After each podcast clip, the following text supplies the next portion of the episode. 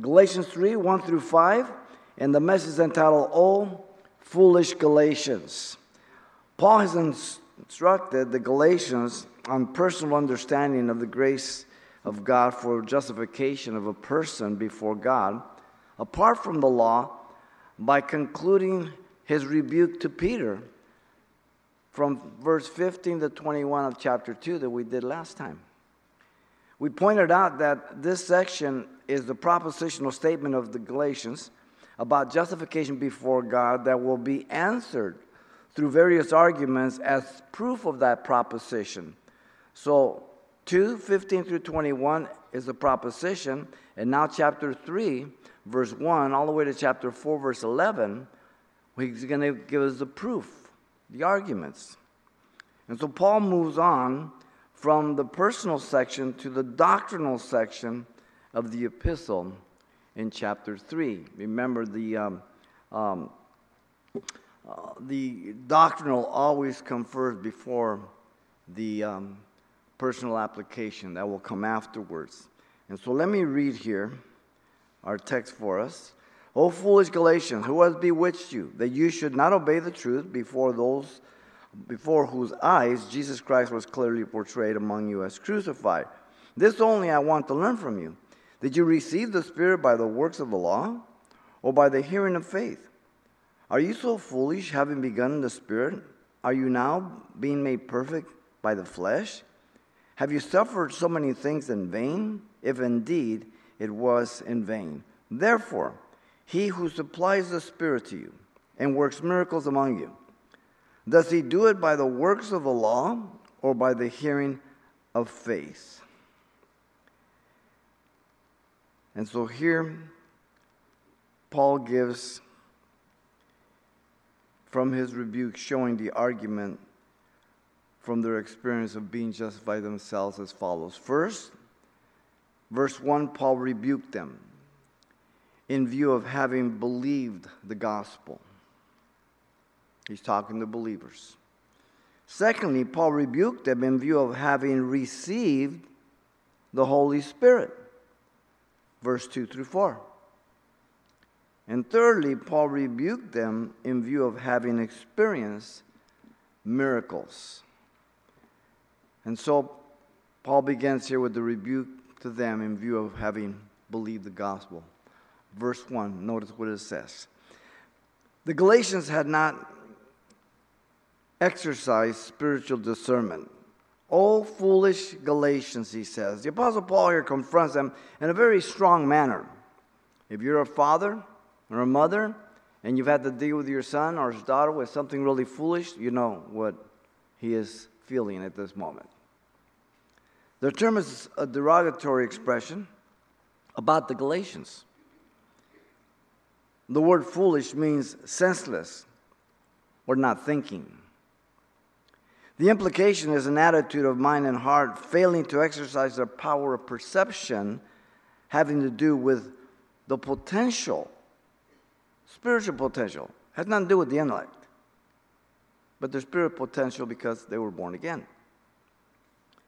The term is used by Jesus of the two men on the road to Emmaus, "O fools, fools and slow of heart to believe," in Luke twenty-four, twenty-five.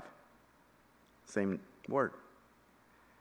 The term is not racially derogatory, but for the failure to detect spiritual error.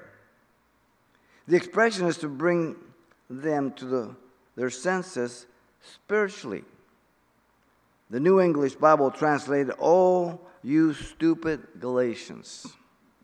J B Phillips' translation reads, "Oh, you dear idiots of Galatia." They set aside the grace of God, Jesus dying needlessly, chapter two, verse twenty-one, by what they were saying and accepting. Paul is um, chastising his children as a loving father, full of emotions. You can, you can sense them as you read.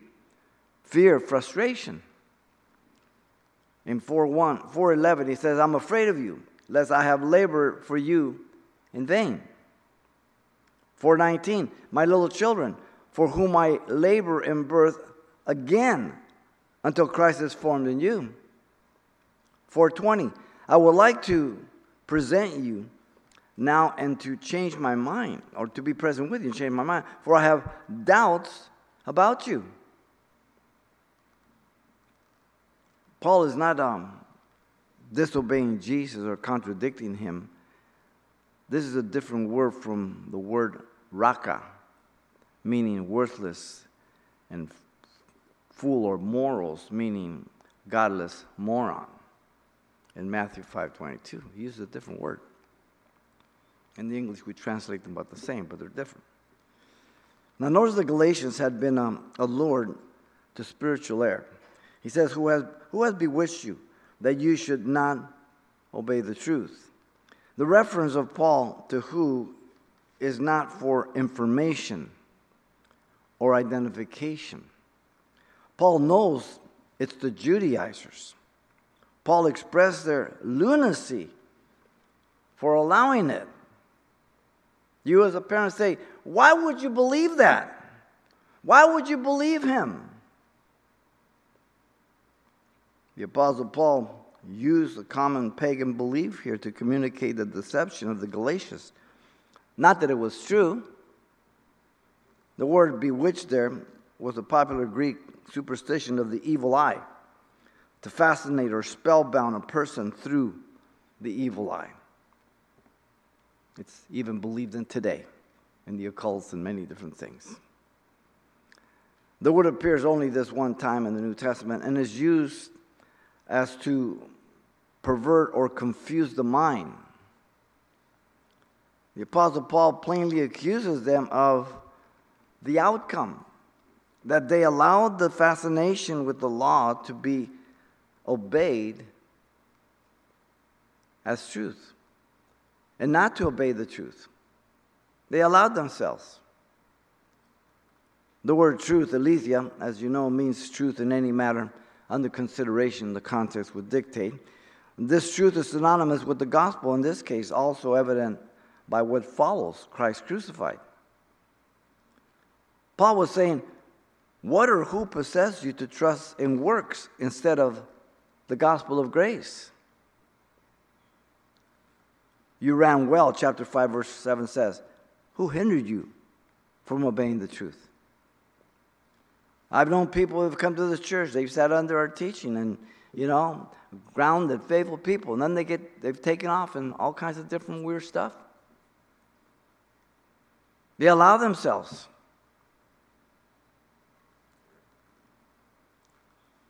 Notice still in one, the Galatians had been presented with the crucified Christ. Listen to his words.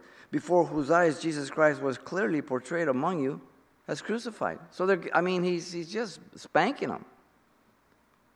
The manner was by illumination. Notice the phrase before whose is emphatic in the Greek, indicating the Galatians who were once blind to the truth about Jesus. The preaching of the gospel was accompanied with the light of the Spirit of God to comprehend and believe that Jesus was their Savior.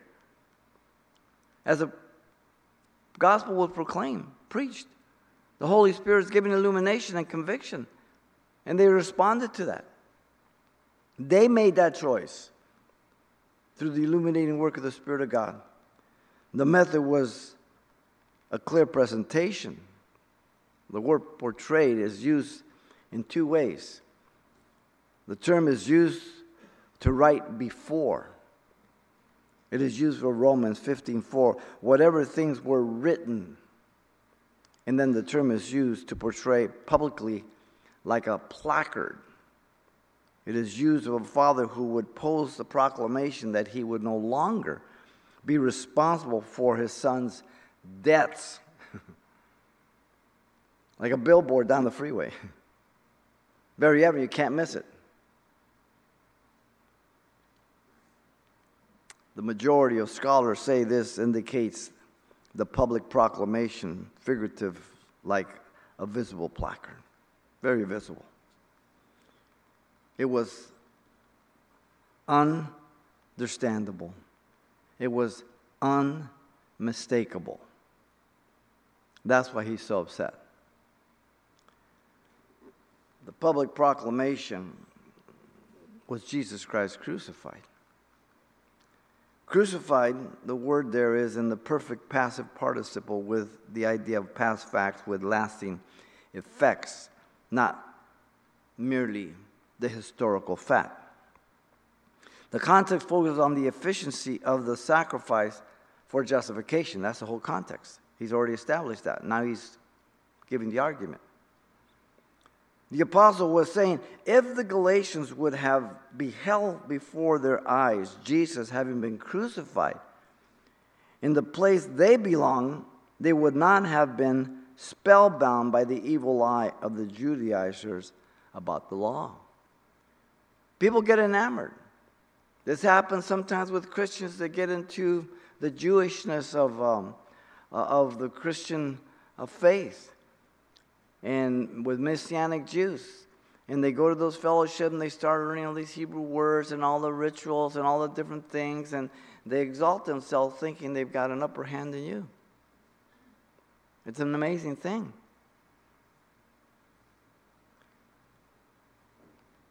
The story has been told of a woman who um, had acquired wealth and social prominence and decided to have a book written about her genealogy.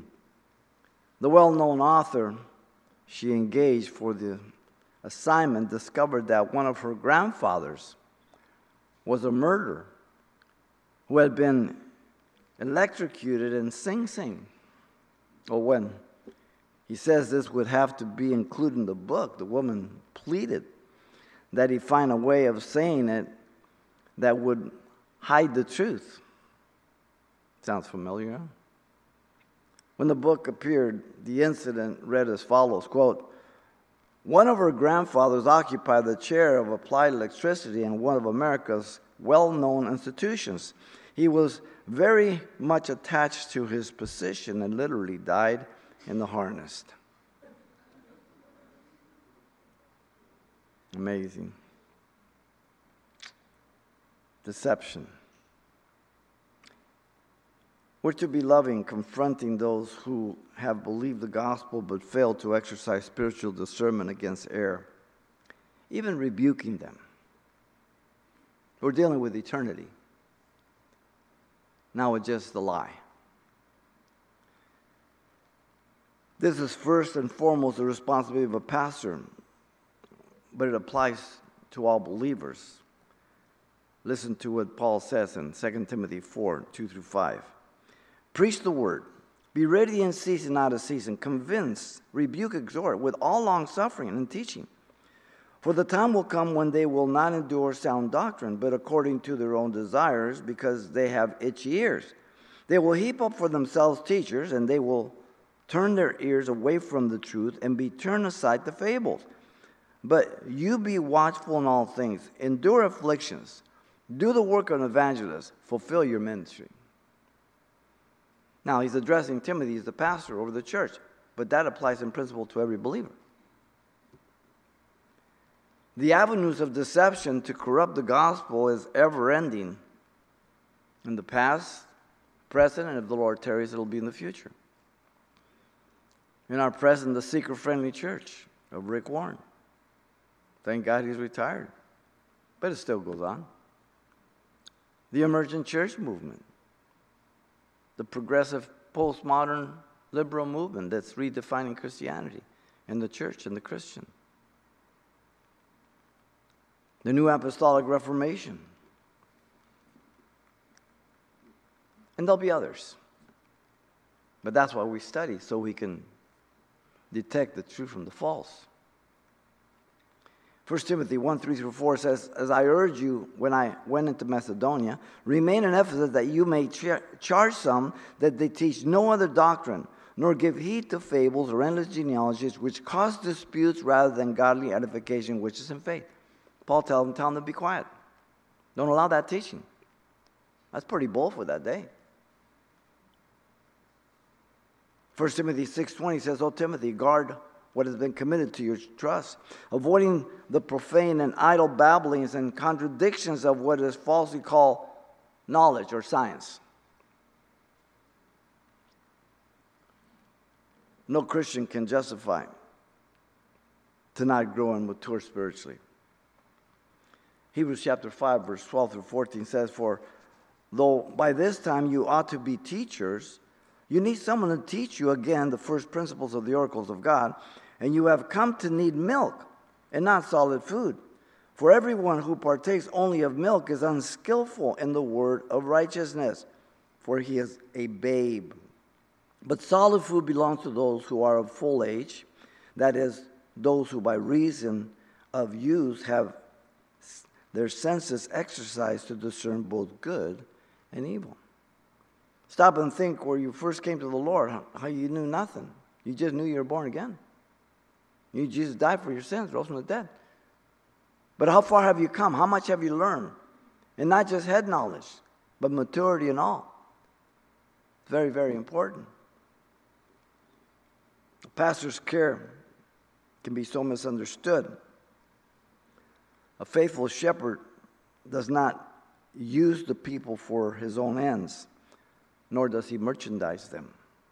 This is very clear in Scripture. In Second Corinthians twelve, fourteen through seventeen, Paul says, "Now, for the third time I am ready to come to you, and I will not be burdensome to you, for I do not seek yours, but you," not their stuff. "For the children ought not to lay up for the parents, but the parents for the children. And I will very gladly spend and be spent for your souls, though the more abundantly I love you, the less I am loved." That sound familiar, parents? Why? Because children are children. They're not adults. They're not mature. They haven't developed. They're not as wise as they think they are. And he says here, "But be that as it may, I did not burden you. Nevertheless, being crafty, I caught you by cunning. Did I take advantage of you by any of those whom I sent to you? I urged Titus and sent our brother with him. Did Titus take advantage of you?" All these rhetorical questions. He says no. He confronts them.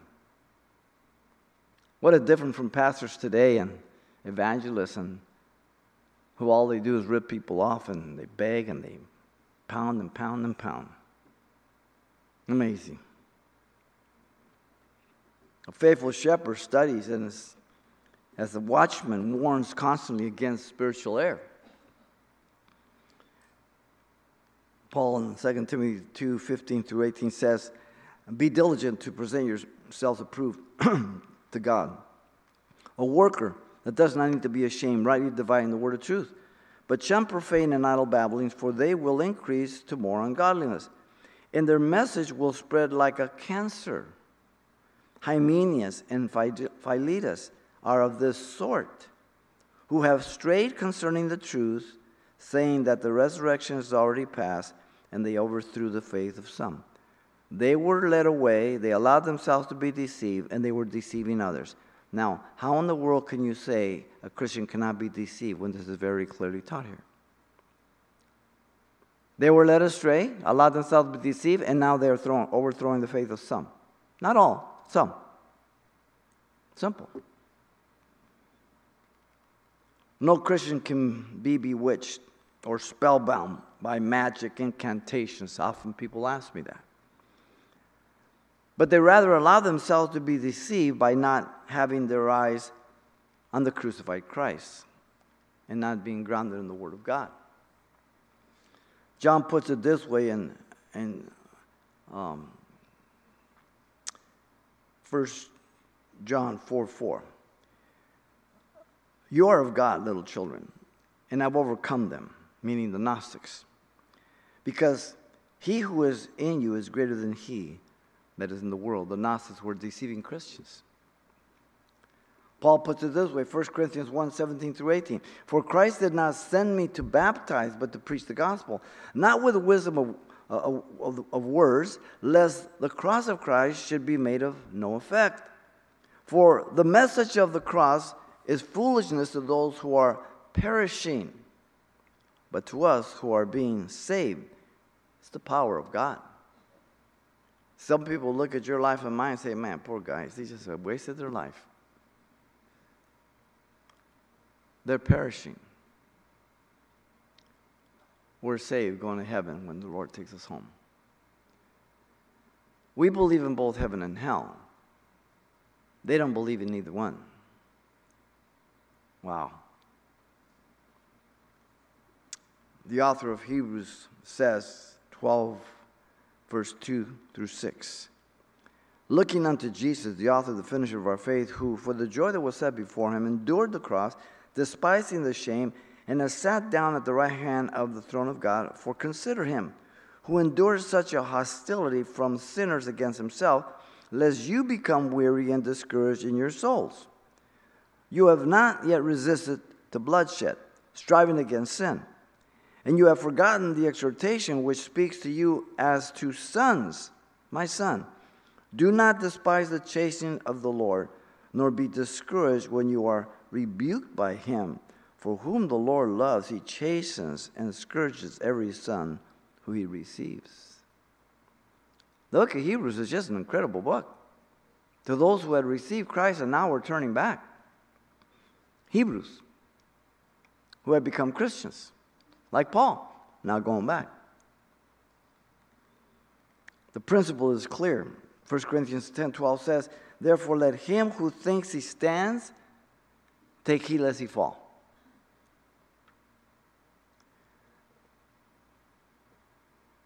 A guarded weakness is a double strength. A trust in strength is a double weakness. You have to be careful. Have you believed the gospel message and perhaps now you are in the process of being bewitched, fascinated by something else that's come into your life? Be careful. Paul rebuked them in view of having believed the gospel by faith. Secondly, in verse two through four, Paul rebuked them in view of having received the Holy Spirit. One follows the other. In verse um, two here, Um, the first question Paul deals with is the new birth experience of the Galatians to possess the Holy Spirit. He says, this only I want to learn from you. Did you receive the Spirit by the works of the law or by the hearing of faith? The Apostle Paul wanted them to think how it was they came to experience the possession of the Holy Spirit. Was it by works of the law? The question is rhetorical, having only one and very obvious answer, as well as the three that will follow. It's no to all of them. He already proved they were not justified by the law in two sixteen. The law was never given to the Gentiles unless they proselyted into the Jewish faith prior to Christianity. There were God-fearers. They did not submit to circumcision. They just embraced the ceremonial law, the moral law. And there were proselytes of the gate. They did submit themselves to circumcision. So there was two types of proselytes. Now the law did not promise to every believer the indwelling of the Spirit, as you know in the Old Testament. The Holy Spirit was given to chosen individuals for service, like Moses, Aholiab, Joshua, kings, priests, and prophets. The Apostle Paul, notice, gave the Galatians a second choice, or did they come to experience the possession of the Holy Spirit by the hearing of faith? So, by the law, here's the second one, by faith. Which one? The hearing of faith refers to the proclamation of the gospel of Jesus Christ. Remember that for faith to be biblical, it must refer to God's word. If what you call faith has no relevance to the word of God, it's not biblical faith. A lot of people believe a lot of things, but it's not in the Bible, so it's not biblical faith. It's got to point me back to the revelation of God. Their hearing of the gospel by faith illuminated their hearts and minds about being sinners and the need of salvation. Their repenting obedience in faith was by the word of, the, of God and the Spirit of God that made them born again as they exercised their own free will. They're not robots. The Holy Spirit then dwelt in them by faith. Their bodies became the temple of the Holy Spirit, as Paul says Second Corinthians six, fourteen through sixteen. That's what happened to you and to myself. Notice their experience of faith was superior to the old economy then, the Old Testament. Galatians three, twenty-four and twenty-five says, but before faith came, we were kept under the guard by the law, kept for the faith which would afterwards be revealed. Therefore, the law was our tutor or schoolmaster to bring us to Christ, that we might be justified by faith. The one who, a tutor would would lead that child from the home to the school, make sure he wasn't getting in trouble or nothing would happen, then take him home again. That's what the law was. In fact, he says in Second Corinthians three, seven through sixteen, he says, but if the ministry of death, written and engraved on stones, meaning the Old Testament, was glorious so that the children of Israel could not look steadfastly on the face of Moses because of the glory in his countenance, which glory was passing away, how will the ministry of the Spirit not be more glorious? For if the ministry of condemnation had glory, the ministry of righteousness exceeds much more in glory. For even what was made glorious had no glory in this respect because of the glory that excels. For if what is passing away was glorious, the Old Testament, what remains is much more glorious. Therefore, conclusion, since we have such hope, we use great boldness of speech, unlike Moses, who put a veil over his face so that the children of Israel could not look steadfastly at the end of what was passing away. But their minds were blinded, for until this day the same veil remains unlifted in the reading of the Old Testament, because the veil is taken away in Christ. When Jesus confronted Paul on the Damascus Road, that veil was lifted. Prior to that, he, he hated Christians, killed them, imprisoned them. He says, but even to this day, when Moses read, a veil lies on their hearts. There's the key. Nevertheless, when one turns to the Lord, the veil is taken away. It's the heart that's the problem. Once that gets squared away with the gospel, then you can see the spiritual truth. And so notice the second question of Paul deals with the Galatians' lack of perception over the superior efficiency of the Spirit to the inferior efficiency of the flesh, in order to continue progressing in their faith experience. Listen to the words of verse three. Are you so foolish? Having begun in the Spirit, are you now being made perfect by the flesh? The Apostle Paul now addresses the Galatians as acting as fools. The term foolish is the same derogatory expression as in verse one, senseless.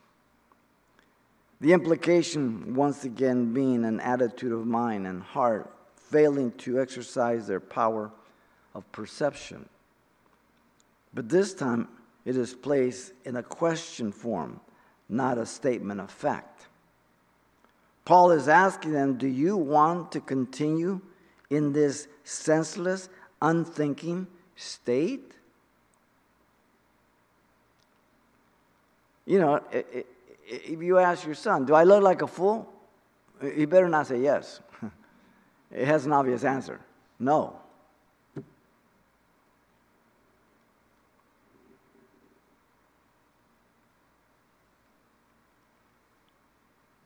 And so the contrast is very obvious here.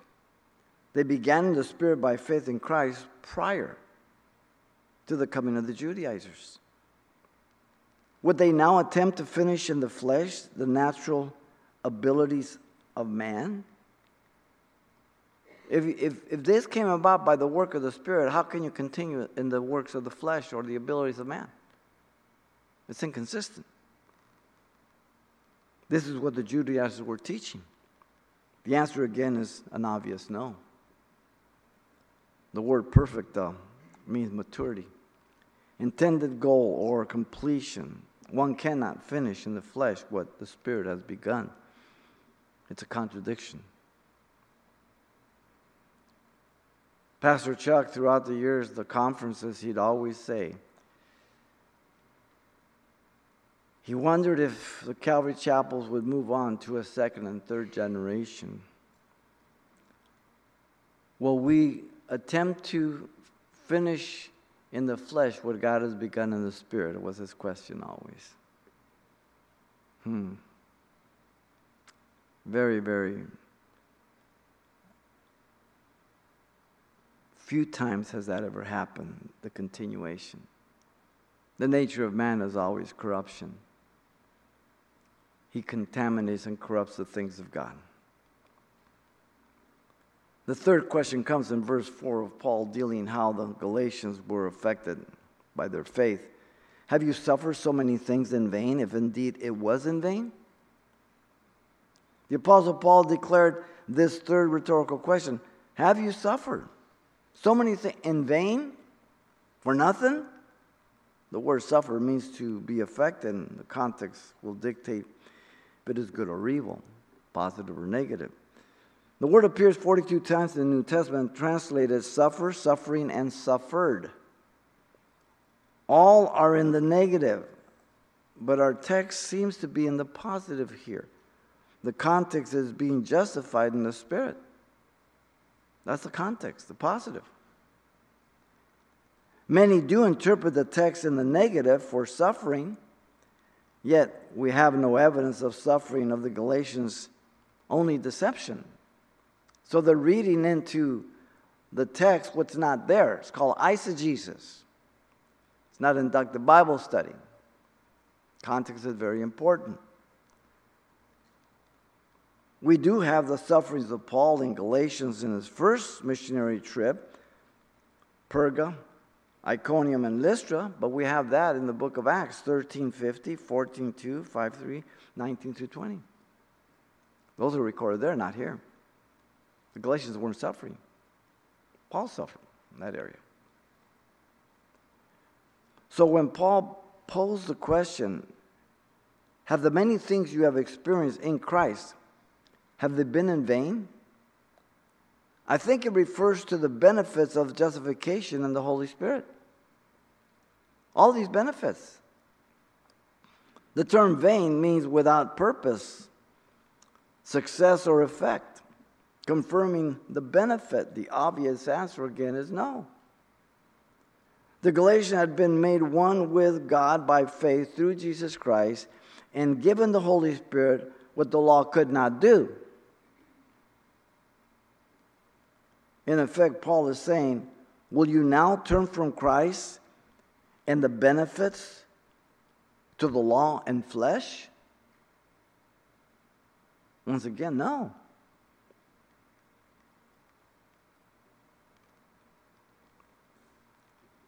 If it did refer to sufferings, the answer would still be no, but it doesn't. Now notice the Apostle Paul affirms that the things that had affected them were not without efficiency and personal benefit by his response. If it was in vain, meaning it wasn't.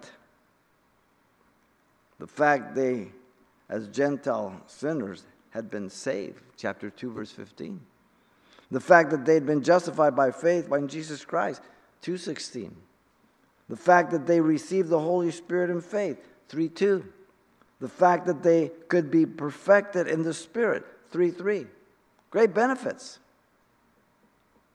You know, telephone pole climbing is an art. In order to climb, you have to depend wholeheartedly on that belt that you throw around the pole, and you have to lean all the way back. Kind of scary. So this way, all the weight is against the pole, and the spikes in your shoes can make the track up or down. The natural tendency is not to depend on that belt, but to try to do it in yourself, and you end up sliding down and get a body full of splinters. This is what happens with many people spiritually.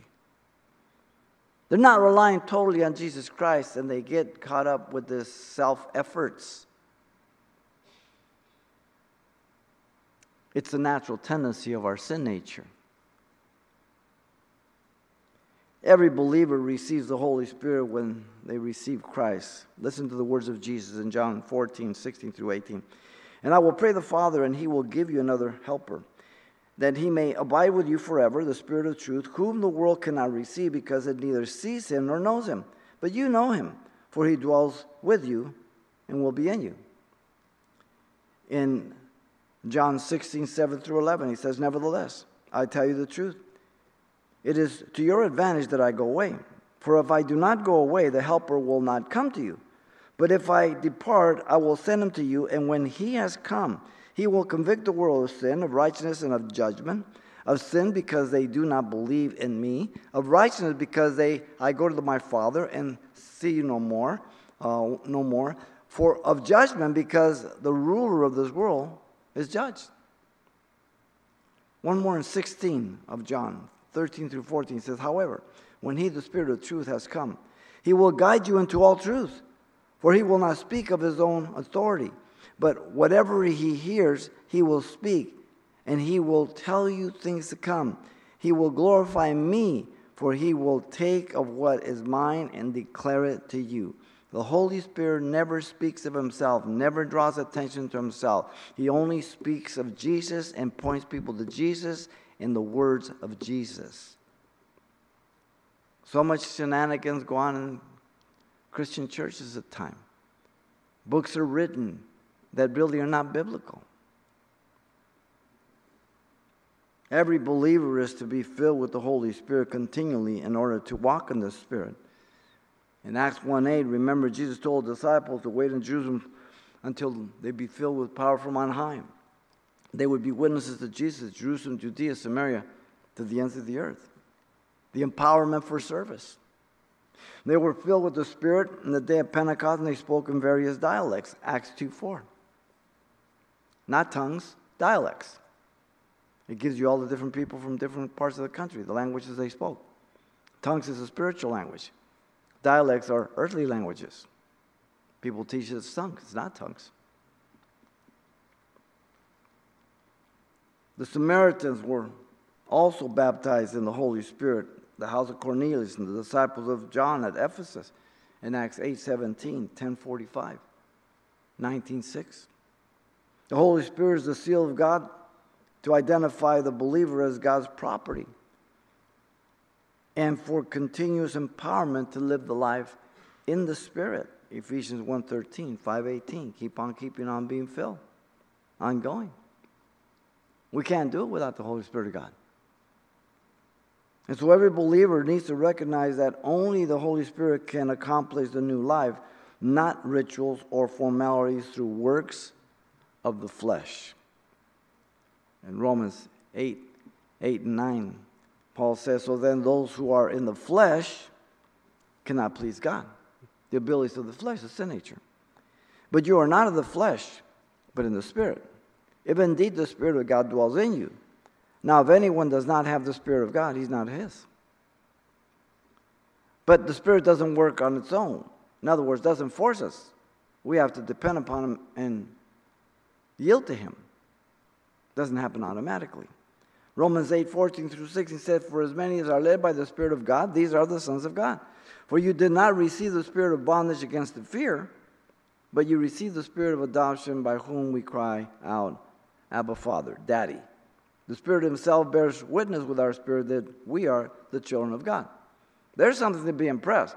That you say you know God, that's not really impressive. But the God, the Holy Spirit tells you he knows you. Now that's impressive. Because anybody can say, I know God. When the Spirit of God tells you that he knows you, and you have the work of the Spirit in you, now that's impressive.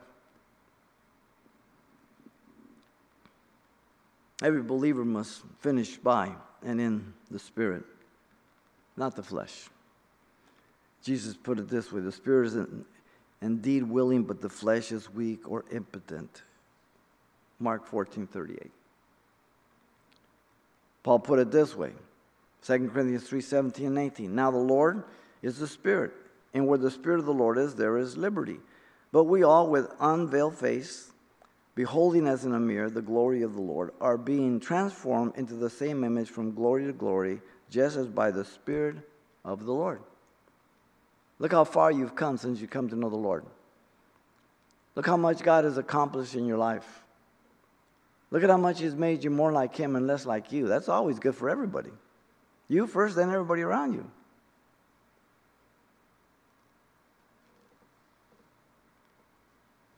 Galatians five, seventeen and eighteen said, "For the flesh lusts against the spirit, the spirit against the flesh." Here's warfare. And these are contrary one to the other.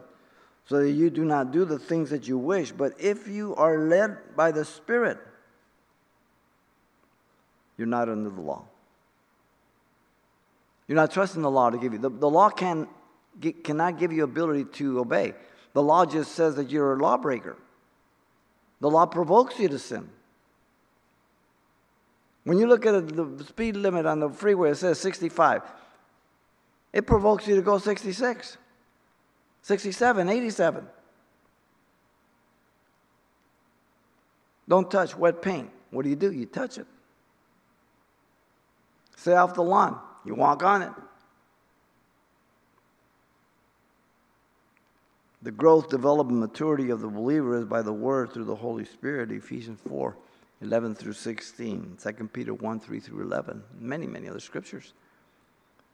But it doesn't happen automatically, but with all diligence as we die to self and depend on the Spirit of God. We pray that God would direct and guide us. Paul again says, being confident of this very thing, that He who has begun a good work in you will complete it until the day of Jesus Christ, Philippians one, six. It's a co-participation. God will do in me what I yield to as I seek Him, as I grow and mature. Have you come to the place that you trust in your flesh or human abilities to perfect that which God alone can do? I hope not. We have witnessed many people like that in the last forty-four years or so. forty-nine for me since I've been born again. That's a long time. There's a lot of people. So Paul rebuked them in view of having received the Holy Spirit by faith, in view of what they had embraced, the law. Now notice thirdly in verse five, Paul rebuked them in view of having experienced miracles. And so the fourth question of Paul deals with the one responsible for the Spirit and miracles. "Therefore, He who supplies the Spirit to you and works miracles among you." So the Apostle Paul comes to the concluding statement that God is the supplier of the Holy Spirit by the hearing of faith. Notice Paul returns to his original question of verse two. He who supplies the Spirit to them was Jesus and the Father. The word supplies means to supply abundantly or bountifully, and is in the present participle something ongoing. The word is found five times in the New Testament. The root word means a generous expense at one's own cost. It was used of one who paid the training and performance of a chorus in those days. They flipped the bill. The term also is found in marriage documents for the husband's support for the wife. And so the Apostle Paul continues in connecting this connection with the Holy Spirit, that it is God who worked miracles among them. The word for miracle, dunamis, is the same word Jesus used for the Holy Spirit in Acts one eight. We get our word dynamic from it, dynamite. Explosive. The meaning is inherent power by virtue of its nature, of the miraculous, not natural, supernatural. The miraculous defies the laws of nature by the supernatural. Jesus calmed the waves, the wind, walked in the Sea of Galilee, healed people. Notice the specific is among you. The Galatians had experienced the regenerating work of the Holy Spirit in their lives first. The Galatians had experienced illumination of the gospel truth. The Galatians had experienced various gifts and miracles through Paul to the present. He's confronting them. He's holding them accountable to it. They could have called him a liar. Such was not the case. Notice the fourth question of Paul dealing with the Galatians' faith experience with miracles is now, by way of contrast, does he do it by the works of the law or by the hearing of faith? The Apostle Paul addresses his fourth and his last rhetorical question here. Therefore, God who supplies the Spirit and works miracles among you, does he do it by the works of the law? Or does he so do it by the hearing of faith?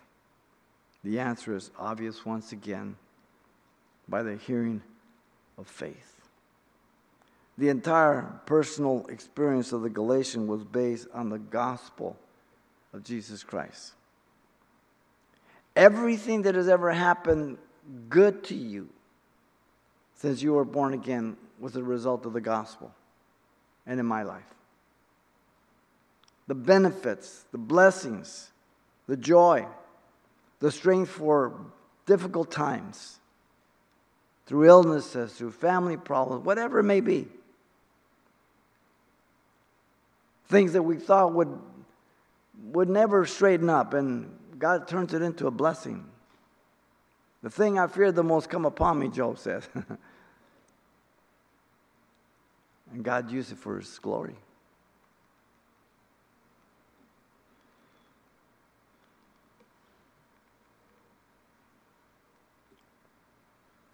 The entire personal experience of the Galatian was one of faith. The children of Israel experienced miracle after miracle, as you know. Yet, they constantly turned from God, desiring to return to Egypt, the world. Remembering the leeks, the melons, and the onions, but forgetting the whip and the burden. How we have seen people like that in the church through the years. They, they sanitize their whole life. They remember the world a lot different than it was. Wow. God's desire is to do miracles in your life and mine that can only come about as we walk in the Spirit. Listen to Paul's prayer in Ephesians three sixteen through twenty-one. He says that he would grant you, according to the riches of his glory, to be strengthened in his might through his Spirit in the inner man, that Christ may dwell in your hearts through faith, that you, being rooted and grounded in love, may be able to comprehend with all the saints what is the width, the length, the depth, and the height, to know the love of Christ which surpasses knowledge, that you may be filled with all the fullness of God. Now to him who is able to do exceedingly abundantly above all that we can ask or think, according to the power that works in us, to him be glory in the church by Jesus Christ, to all generations, forever and ever. Amen. That's a prayer with a blessing to the Ephesians. In Ephesians four twenty through twenty-four, Paul tells us, but you have now so learned Christ, if indeed you have heard him and have been taught by him, as the truth is in Jesus, that you put off concerning your former conduct, the old man which grows corrupt according to the deceitful lust. He's talking to Christians. We still have a sin nature. And be renewed in the spirit of your mind, and that you put on the new man, which was created according to God in true righteousness and holiness. He encourages them to trust the Lord. So Paul commands us in Ephesians four thirty and thirty-two, and do not grieve the Holy Spirit of God, by whom you were sealed for the day of redemption. Let all bitterness, wrath, anger, clamor, evil speaking be put away from you, with all malice. And be kind to one another, tenderhearted, forgiving one another, just as God in Christ forgave you. Wow. He's talking to Christians. Those things are still going on in the Ephesian church. He's confronting them. I mean, if, if your son's not throwing windows through the window, you don't say, stop breaking my windows, right? If you say something to your son, it's because he's doing something, whatever you're talking about. Well, that's what he's mentioning. Some of you may be um, denying the miracles that God has done in your lives by taking hold of your own life and living in your own power. As the Galatians, that's no good. God gives us checks. When David stepped out on that balcony and saw Bathsheba naked, that was innocent. But it was the first check. Everything after that was no innocence, was no accident. When God checks us, we need to, okay, Lord, thank you.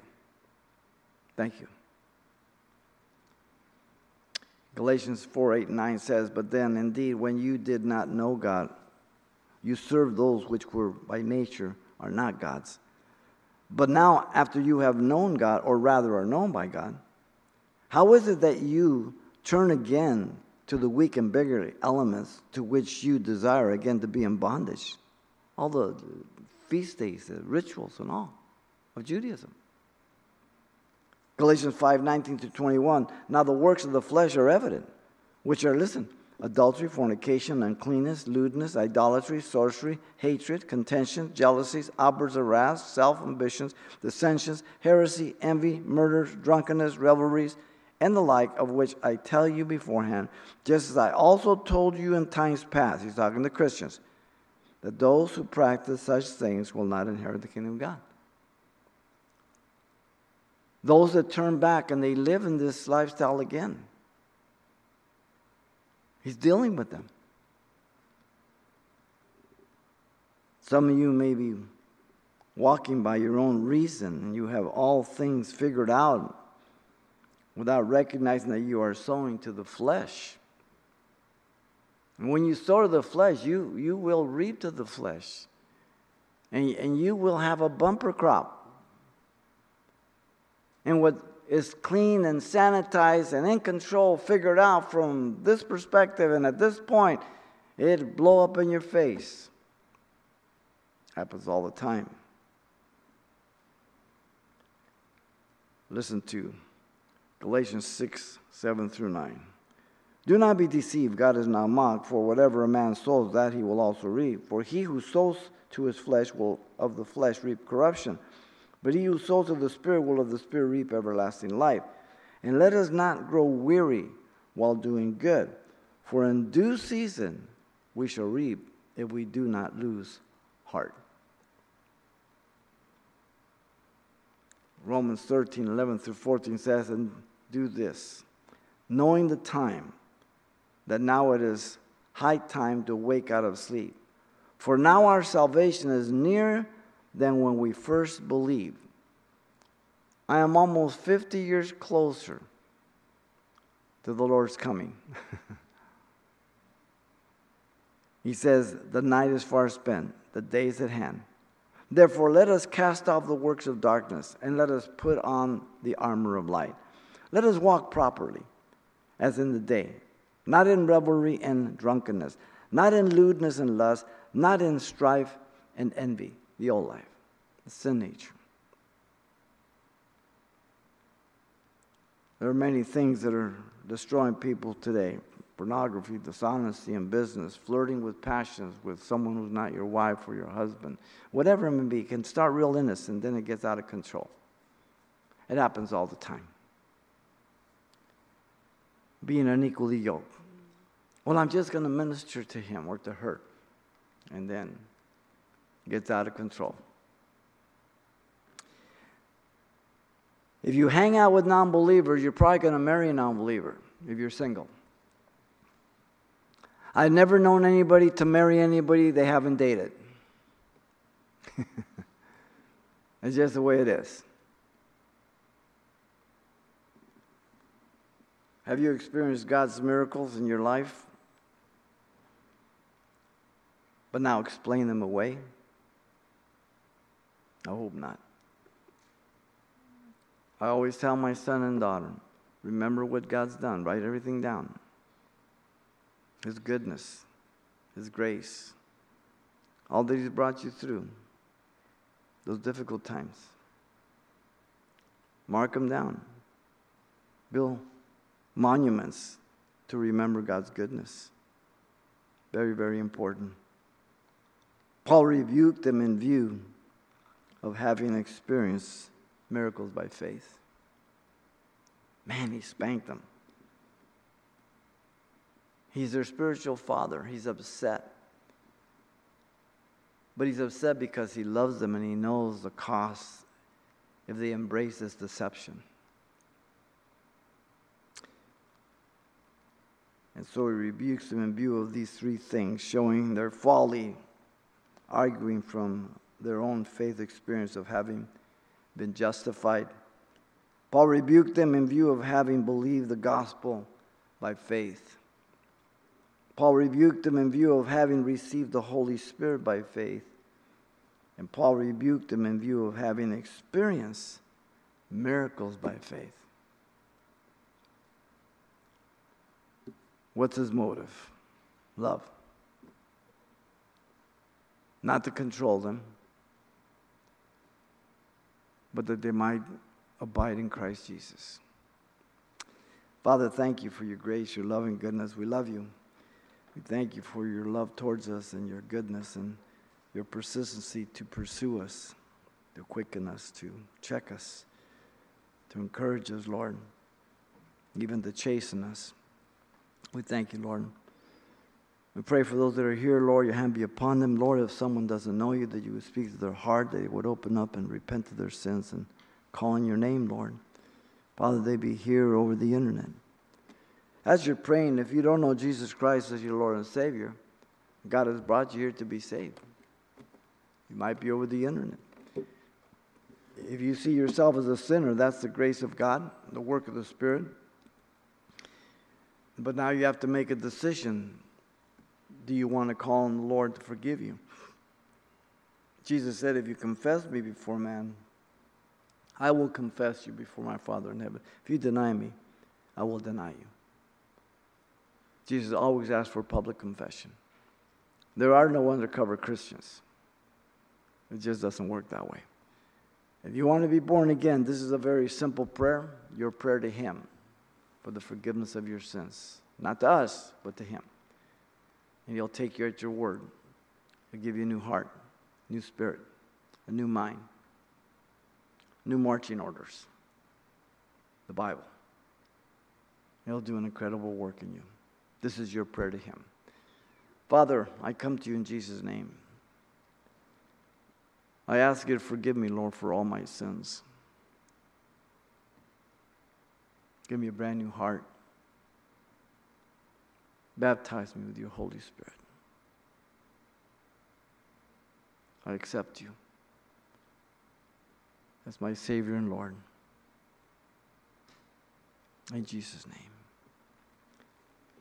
Amen.